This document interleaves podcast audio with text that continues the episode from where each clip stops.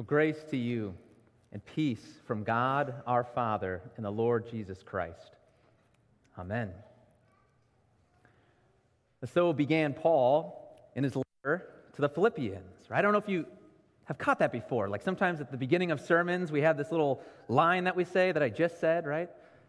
That's not an original thing that we're saying. Paul came up with that and starts many of his letters with that line. So, so chapter 1, verse 2, Paul says, Grace to you and peace from God our Father and the Lord Jesus Christ. Because again, remember, this is not just a book of the Bible, this is a letter. A letter that Paul was writing to a congregation that he loved, a congregation that he helped form there in Philippi a congregation that had supported Paul in his ministry, even sending one from the congregation to come to him in prison with a gift to help perpetuate the ministry of Paul. So Paul is thankful for the Philippians. And that's why we're calling this uh, uh, series a thank you series. It's like a thank you letter. But not just to the Philippians. Today in chapter 2, Paul moves the thanks from this Philippian congregation whom he loves uh, to the one that has brought them together, to the very Son of God, to Jesus Christ himself. And that's our goal today. That's my goal for you. Is that we would say, Thank you, God. Thank you, God, for Jesus. Thank you, God, for your Son. And maybe at first glance, you think, well, that's pretty obvious, right? Thank you, God, for Jesus. I mean, isn't that what we come here every week to do, right? To thank God for Jesus? I mean, don't we come into this place to give Jesus thanks and praise because he's our salvation and he is our king? Right? We, we, we thank God for Jesus because we like Jesus. Isn't it obvious? Sometimes we give tasks at the end of our sermons for you to do, and maybe this one seems like a low bar. Okay, thank Jesus, I can do that. You check. But before we move too quickly to that praising and thanking, I want us to remember who we're thanking God for. I want us to think about the real Jesus the person who we're giving God thanks for because Jesus, if you know this, Jesus was never really liked by anybody. There's no one in the Gospels who really likes Jesus because Jesus doesn't elicit or evoke that kind of a response. This is what led uh, John Stott, uh, he's an Anglican priest, uh, to write in his book, Basic Christianity, that there's really only one way to respond to Jesus. And he says that way is extremely. Extremely is the only response. And John's speaking biblically about that. So if you think back to the Gospels, when Jesus interacts with people, they respond extremely. Some hate Jesus, some fear Jesus, some love Jesus. But it's always a strong response. No one ever just likes Jesus. So, for instance, some people hate Jesus. Uh, you might think of Jesus' first sermon. You can read about it in Luke 4. Uh, Jesus, he's come into a synagogue. No one knows that he's the Son of God yet. And he opens this big scroll from Isaiah and he reads it and he says, Today this has been fulfilled in your hearing. And the congregation kind of gets excited and they think, oh, great, this is going to be a good sermon. This is preaching we haven't heard. And they're kind of ready to be affirmed, to be built up. By the end of Jesus' sermon, the crowd from that church has pushed Jesus to a cliffside ready to throw him off the cliff to his death because of the words that he spoke, words that convicted them, got underneath them. You might think of people who fear Jesus. In Mark chapter 5, there's a story of a man who was possessed by a demon.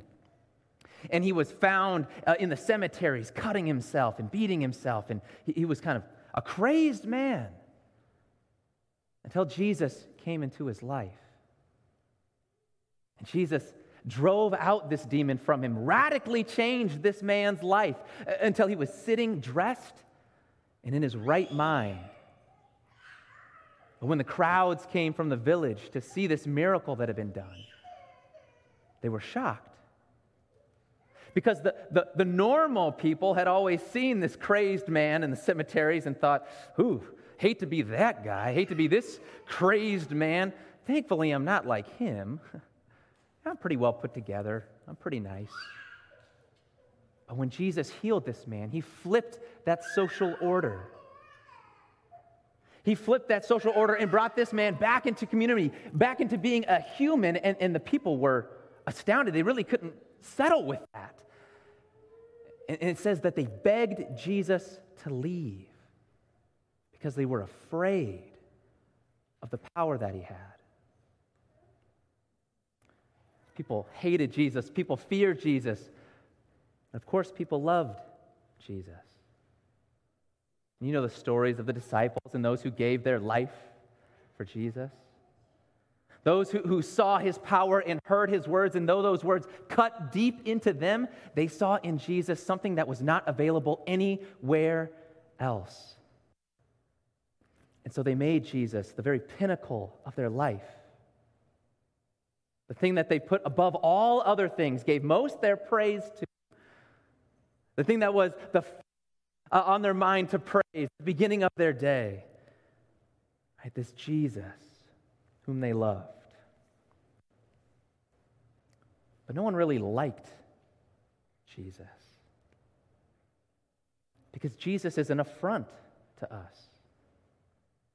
Jesus was an affront to the people. The words that he spoke is like a sword, Hebrews said, cutting to the heart splitting between bone and marrow.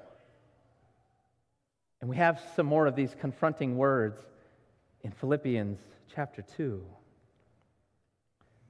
But maybe they didn't hit us when we first heard them. You know, if you're like me, sometimes I read the Bible and, you know, read a few verses and I say, oh, that's nice, you know. Sounds kind of sweet, sounds poetic. That's nice, I say. because I'm not really thinking of the implications I'm not really taking God's word and ingesting it and, thinking through how does this shape how I live? Right? So let's look at the very beginning of this, this pericope. Verse 3. Jesus says through the Apostle Paul, through his pen, do nothing from selfish ambition or conceit. Do nothing from selfish ambition. The Greek word there is eritheon. It's found only outside of the New Testament in Aristotle's works, and there uh, to refer to a politician uh, trying to gain political prowess or favor. Kind of timely with the election coming up here. But Paul here is not saying don't go be a politician, right? Paul is saying don't live out that little bit of us, all of us, that acts like a politician. Right? That part of us that wants to, to put on kind of our best uh, front, our best face in front of the world when the world is watching to seek. But at the same time, to, to hold over and expose maybe the faults of others. Do nothing from selfish ambition. I mean, this means for us that, that we are not to play the, the political game in the office, those office politics, which apply even if you don't work in an office, by the way. Right? So it's, it's that kind of spirit that, that might happen in the workplace where, yeah, you work hard and you're, you're, you're doing a good job and you're sweating and you're, and you're putting in the hard work when the manager is watching Eh, but when they're turning an eye away or when you're not being supervised, you kind of kick back and relax a little bit. Hey, you know, you're just here to, to kind of eat the clock, right? Make a paycheck, gain something for yourself. Or maybe it shows up by those conversations held about that one coworker you have. You know, the one that kind of gets pinned with all the bad stuff, the, the Jerry's of, uh, of the office, right? They, yes, where was that laugh? Awesome. Parks and Rec. we exploit the flaws of others to make ourselves look better. So that we might get that promotion, so that we might at least not face the chopping block, right? Paul says, Do nothing. This spirit cannot live in you. Do nothing from selfish ambition. It means not keeping track or score in our marriages or in our relationships. When somebody has hurt us, holding that sin over their head. When it comes to a decision, trying to decide what's our path forward and saying, well, I think you remember how this went last time when you decided, right? We expose the flaws of others so that we can have our way. Paul says, none of that can exist with us. He goes on to say, do nothing out of conceit. That's to get glory for ourselves. Right? What's Paul saying? He's saying no idle talk. No, no chatter about how great we are, telling those stories that kind of put us on a little bit of a pedestal, which we so often tell kind of mindlessly, right? Because we want people to like us. We want people to praise us. We want people to think we're great, and so we, we choose and select those stories that'll cast that image. To consider well, that's not, that doesn't put us in the hero position. We can get pretty imaginative about ourselves. Maybe sitting in the classroom and looking up at the professor and thinking, they think they know what they're talking about. I already know all this stuff. I don't really need to pay attention, need to listen. It's an illusion. It's embedded deep within us, this notion that we're so great, that we're so much better. Paul says we can have nothing of that. And that bothers us. It bothers us when we hear these commands of God, right? To live a certain way, to be a certain way, because we feel like it stifles us. Uh, we feel like God gets in the way of us getting ahead. How are we supposed to climb the ladder when everyone else is playing the politic game if I can't play it? How am I supposed to win the favor of others if everyone else is always jawing off about how great they are but I'm not supposed to speak a word like that. We take Jesus' path and we tend to flip it, right? Jesus, in, in, verse 6, who though he was in the form of God, did not count quality with God a thing to be grasped. See, but we, we are not equal with God. And yet, we want to make ourselves God, to be able to decide for ourselves what is good and right for us what'll be useful and successful for us. We want to determine that for ourselves. We don't want God to tell us how to do it. That Jesus emptied himself by taking the form of a servant, but we want to be something. We want to make ourselves something. And we'll do that very often at the expense of ourselves, our true selves, maybe at the expense of our relationships. But we're not alone in this. Our first LCMS president even understood this CFW Walther. He wrote this He wrote, At first I was angry with God. I hated him for demanding so many things of me. I would have liked to cast him from his throne. I thought in my heart it would be better if there were no God. Thank God for Jesus. It's a tough thing to say when we see Jesus and hear Jesus for who he really is because it cuts, right? It cuts. But we have to remember who wrote these words here in Philippians. And remember our brother Paul. Paul, who met Jesus on the road to Damascus. Paul, who knew a thing or two about uh, sitting on a high horse, right? And not just literally, I mean, he was on a horse on the way to Damascus, but if you read in chapter 3, listen to Paul talk about himself. This is Paul before he met Jesus. He said, I was a Hebrew of Hebrews. As to the law, I was a Pharisee. As to righteousness under the law, I was blameless. I was at the top of my game. And then Jesus met him on the road. And he knocked Paul off that high horse. And he exposed to Paul that blindness that he had been living in. Paul was blind, had to be set free by Ananias. But Paul, in a much bigger way, in a much deeper way, was spiritually blind because he had built his life and his identity on something other than the Christ, than Jesus. But Jesus came to him. Jesus revealed himself to Paul. And listen to Paul go on in chapter 3. He says, I used to count these things as something, but whatever gain I had, I count as loss for the sake of Christ. For his sake, I have suffered the loss of all things and count them as rubbish in order that I may gain Christ and be found in him. Paul discovered along the way that there was a much better way to live. That these vain pursuits in life, even the vain glory that we so often seek for ourselves, rubbish is nothing in comparison to Christ. And we heard last week how much joy Paul had in his life.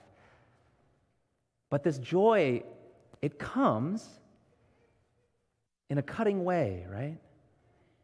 We see it in Jesus that the way up, the way to exaltation, also means going down.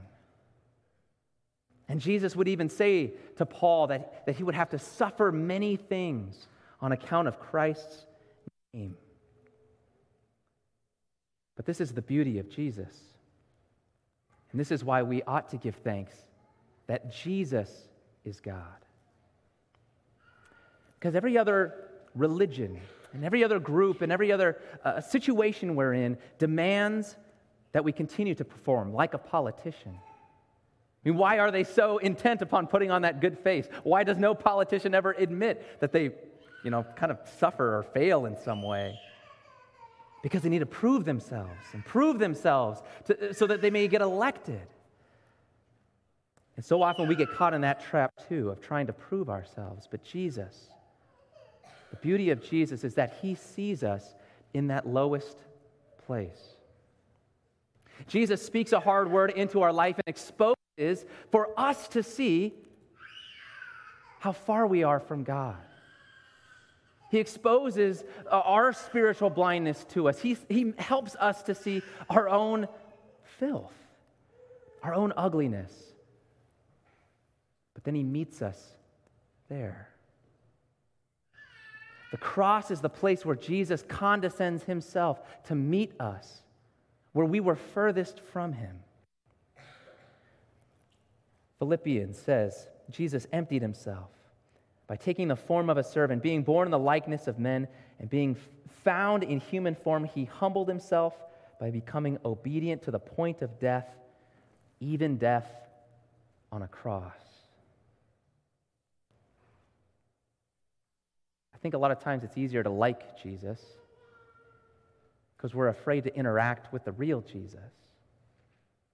Because we're afraid that if we, if we see and talk to the real Jesus, we're going to sink. Right? And that's partly true.